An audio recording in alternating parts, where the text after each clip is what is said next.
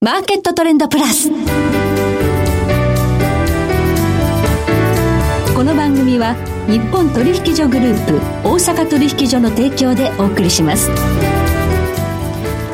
皆さん明けましておめでとうございます。えコモディティ日経平均先物などえデリバティブ取引の最前線の情報をピックアップ。え今日は元先物オプションディーラー本川裕二さんをスタジオにお迎えしております。本川さん明けましておめでとう明けましておめでとうございます。あっという間に今年のお正月は終わってしまいましたね。早いですね。早いですね。まあ本川さんには日本株の動向を今日聞いていこうと思うんですが、はい2020年は本当に大きな動きがありました。総括して日経平均どうだったでしょうか？そうですね、まあ、7000円ぐらい下がって1万1000円ぐらい上がったんですかね。1 万あもっとか、ね、7000円下がってあで1万1000円ぐらい上がってるのか。これ値動きとしては90年、はい。はい、1990年にあの湾岸戦争前の、はい、あのいわゆるそのバブルの崩壊ですよね、はい、3万8915円からガンとこう10月には2万円割れまでいきましたけど、はい、あの時の値幅以来なんですよねこれって。すごいですね。こんなそうあの僕やっぱりあのコロナの谷っていうのが起きたじゃないですか、はい、あそこからえっと、ここまで7000円も下がったんだったらこれ前のあの水準を取り返すのは3年ぐらいかかるんじゃないかぐらいに思いましたよあっという間に取り返しちゃいます。全然全然当たりはしない。ですねあのそれだけねあの、うん、本当に金融政策と財政出動とやったわけですよね。そうですね、うん、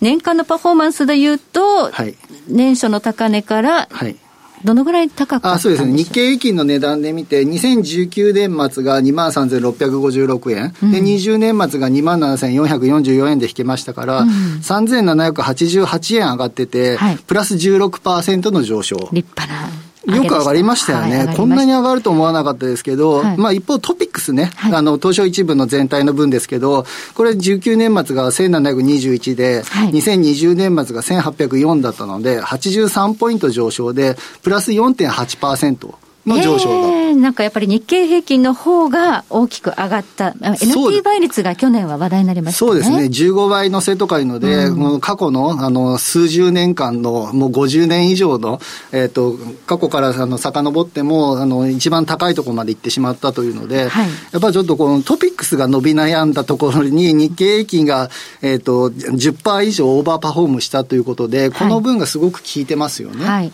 ただ、あの、自分の持ってる銘柄は上がらないといういう声がね、去年はものすごくそうですね、これ、日経平均の225銘柄で見て、うん、2019年末と比べて、2020年末で上昇したのは77銘柄、225銘柄中、はい、で、下落したのが148銘柄になりますから、はい、2倍ぐらいその下がってる銘柄の方が多いんですね。はいはい、にもかかわらず、日経平均は16%高というので、一部の銘柄だけがすごく上がって、うん、それ以外の銘柄はなんか全然上がらなかったよみたいな感じになってると思いますね。はいやっぱりファストリテイリングはじめ、まあ、寄与度の高いところがやっぱりね。そうですね。一番上がったのが M3 っていう株だったんですけど、はい、オンライン診療とかあの辺で恩恵があるってやつですが、もうほとんど下がることなく、ずっと右肩上がりで3倍ぐらいになってきましたからね。はい、3倍出ます。すごいですね。すごいです。190%ぐらい上がってますから、3000ぐらいだったやつが9000ぐらいまで上がってきましたから、はい、それはもうこのあたりの銘柄がすごくこう日経平均を押し上げて、高いやつほど上がっていって、で、出遅れたやつが全然上がっていかないというような相場でしたね。そうでしたね。うんうん、さあ、そして、えー、大納会、大発会、はい、そして今日5日の取引と日経平均はマイナス引けということになっているんですが、はいはい、2021年は日本株どのようになっていくのか、この後じっくりと伺っていきたいと思います。今日はどうぞよろしくお願いいたします。よろしくお願いします。その前に今日の主な指標です。え今日大引けの日経平均株価です。え99円75銭安、158円63銭で取引を終了しました。えそして日経平均ボラティリティインデックスは現、えー、22.06となりました。えそして日経平均先物夜間取引スタートしています。え現在2万7000飛び90円で推移しています。そしてコモディティ、東京プラツドバイ原油先物中心現月は日中取引の終値で1370円安の3万2000飛び40円でした。そして国内の金先物取引中心現月は日中取引の終値で40円高の6424円となっています。ではこの後、本川さんに詳しく伺っていきます。マーケットトレンドプラス。さて、ここで番組からプレゼントのお知らせです。番組をお聞きの皆様に、2021年の JPX 手帳をプレゼントします。デリバティブマーケットプランナー2021。旧 CX 手帳です。抽選で15名様にプレゼント。ご希望の方は番組ウェブサイトの応募フォームから番組のご感想をお記入いただき、どしどしご応募ください。締め切りは1月12日の火曜日です。なお、当選者の発表はプレゼントの発送をもって返させていただきます。皆様のご応募お待ちしています。さて今日は元先物オプションディーラー本川雄二さんにお話を伺っていきます。さあ、本川さん。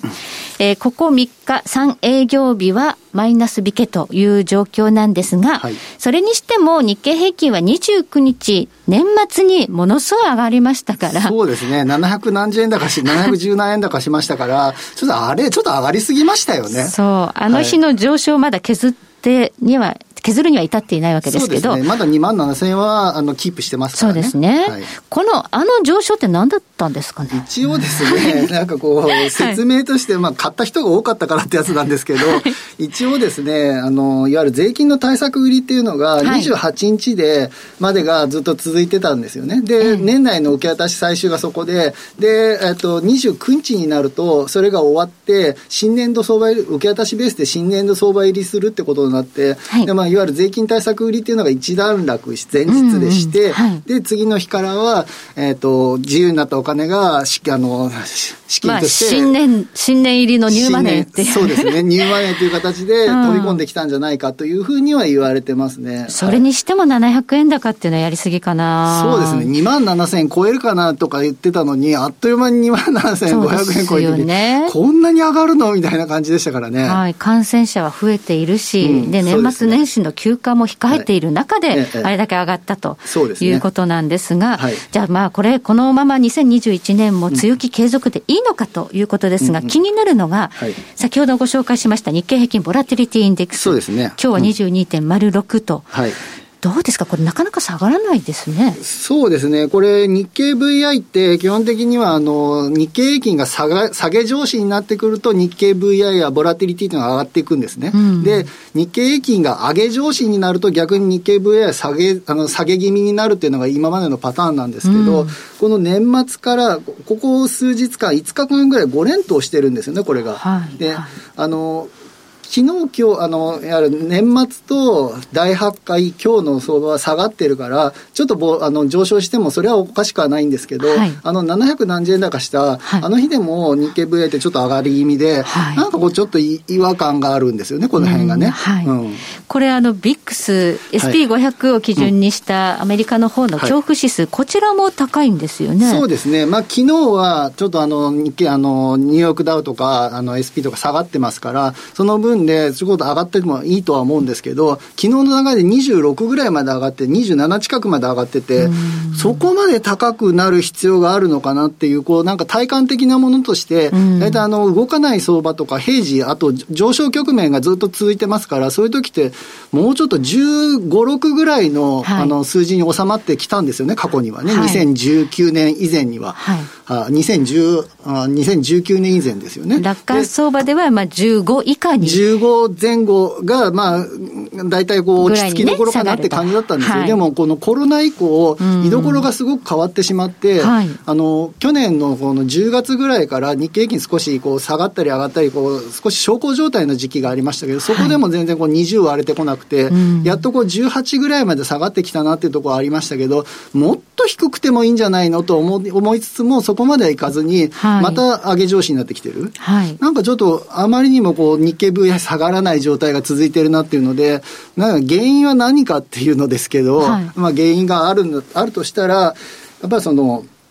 なんだろうな、えーと、コロナの状況が世界中でこうまた悪くなってきてて、はい、イギリスで変異種が発生したとか、はい、えーと、ロックダウンをどこの州でしましたとか、国でやりましたとか増えてきてますし、年末から少しコロナの人数も増えてきました、日本の中でも。はい、その辺に対する不安感っていうのが少し現れてて、日経 VI が高いってことは、ちょっとプットが少し高いとかいうので、うん、あの、うんちょっとあの外側の方の遠いところのプットの木先の分を少し買いつつあるのかなっていう感じですね。そこが下がらないので、そのヘッジニーズで、あのプットを少し買うような動きがあってその分で日経 VI 高めに出てるのかなっていう感じになってると思いますね。はい。まあ、はい、平時では決してないということの表れかもしれないですよね。で、ねね、機関投資家なんかはこれが、あの、大きく下がってこないことにあまりリスク取りにくいっていうところありますよね。まあそうですね。うん、なんかこう、えっと、日経 VI とかって、ボラティリティって基本的にはこの年末今回挟みましたから、うん、年末前には少し高くなって、うん、でにあの年末に何か起きるかもしれない、年末年始に。はい、っていうので、それに対するこう予防策として、少し高めに出て、その後に、えっと、何もなかったねっていうので、基本的にはこう下がることが多いんですね、はい、日経 VI って。でも今回はそういうの動きが全然なくて、逆にちょっと下がってきたけど、うん、ちょっと下がってきただけど、こんなに日経 VI って上がる必要があるのかなっていうぐらい上昇してて、はい、やっぱなんかまだまだ、あの、こんだけ高いところまで来ても、やっぱなんか平時じゃないんだなっていう感じは受けますね。そうですね。はい、えそして、年初、うん、まあまあ日経平均マイナスということもあって、うん、えー、日銀の買いが入っているんですが、はいはい、えー、で入りました。はい、えー、この金額がちょっと、下がってますよね。そうですね。昨日、あの、入りまして、501億っていうのが入れて、入ってましたので、はい、去年末は700億ぐらい、701億っていうのが何回か入ってまして、うん、で、まあ、金額的には少し減っちゃいましたね。はい。うんこれ、日銀の買いというのはね、非常にこういろいろこう議論分かれるところなんですけれども、やはりこのコロナショック以降、日銀の買いがあったからこそ支えられた側面というのはあるんでしょうか？そうですね、去年、あの、2月から3月にかけて日経平均が急落したわけですけど、はい、そこであのね、あの、日銀がスタンスを変えて、うん、もう買いますからっていうので、はい、2000億とか1回で買ってた時期があるんです。2004億買う、2004億買うって3月は結構やってるんですよね。3月は2004億という買いが4回。4回ぐらい入った。うん、4回ぐらいあったのかな。でで、こんなに買うのっていうので、かなりこう下がってきたところで、買う人が出てきたっていうので、はい、まあ投げたい人はいたんでしょうけど、そこからのこう上あの急上昇を演じたのはやっぱり日銀の買いだったんじゃないかなっていう気はしますね。はい。はい、今年の大発会、まあね、少し下がったとはいえ、この高値圏で日銀出なくてもいいじゃんって思う方もいると思うんですよね。そうですね。もうだいぶ、その日銀がややりたいのはとにかく相場下げないっていうので、うん、でももうこんだけ上がったんだから、そんなにもうここで解出される必要ないじゃんっていうのはありますが、ありますが、これをやっぱその、まだこれでやめてしまうとなると、はい、えっ、と、もう買い方いなくなっちゃったのっていうので、ちょっとこう崩れてしまうかもしれない。はい、で、減らしつつも、まあ、調整しつつも、えっ、と、買ってるんじゃないかなと、買いを続けてるっていうののアナウンスメント効果はあるんじゃないかなと。ここから日経平均どう読みますか？日経平均、えー、ここからですね、結構プットに対して、ちょっとまだニーズがあって、ボラティリティ高いところですから、はい、あの、下に対する、こう、あれ、あの、下に対する予防はできてると思うんですよね。だからあんまりなんか下がらないまんまいけるんじゃないかなと思ってますけど、はい、けど、いろいろあります、ね、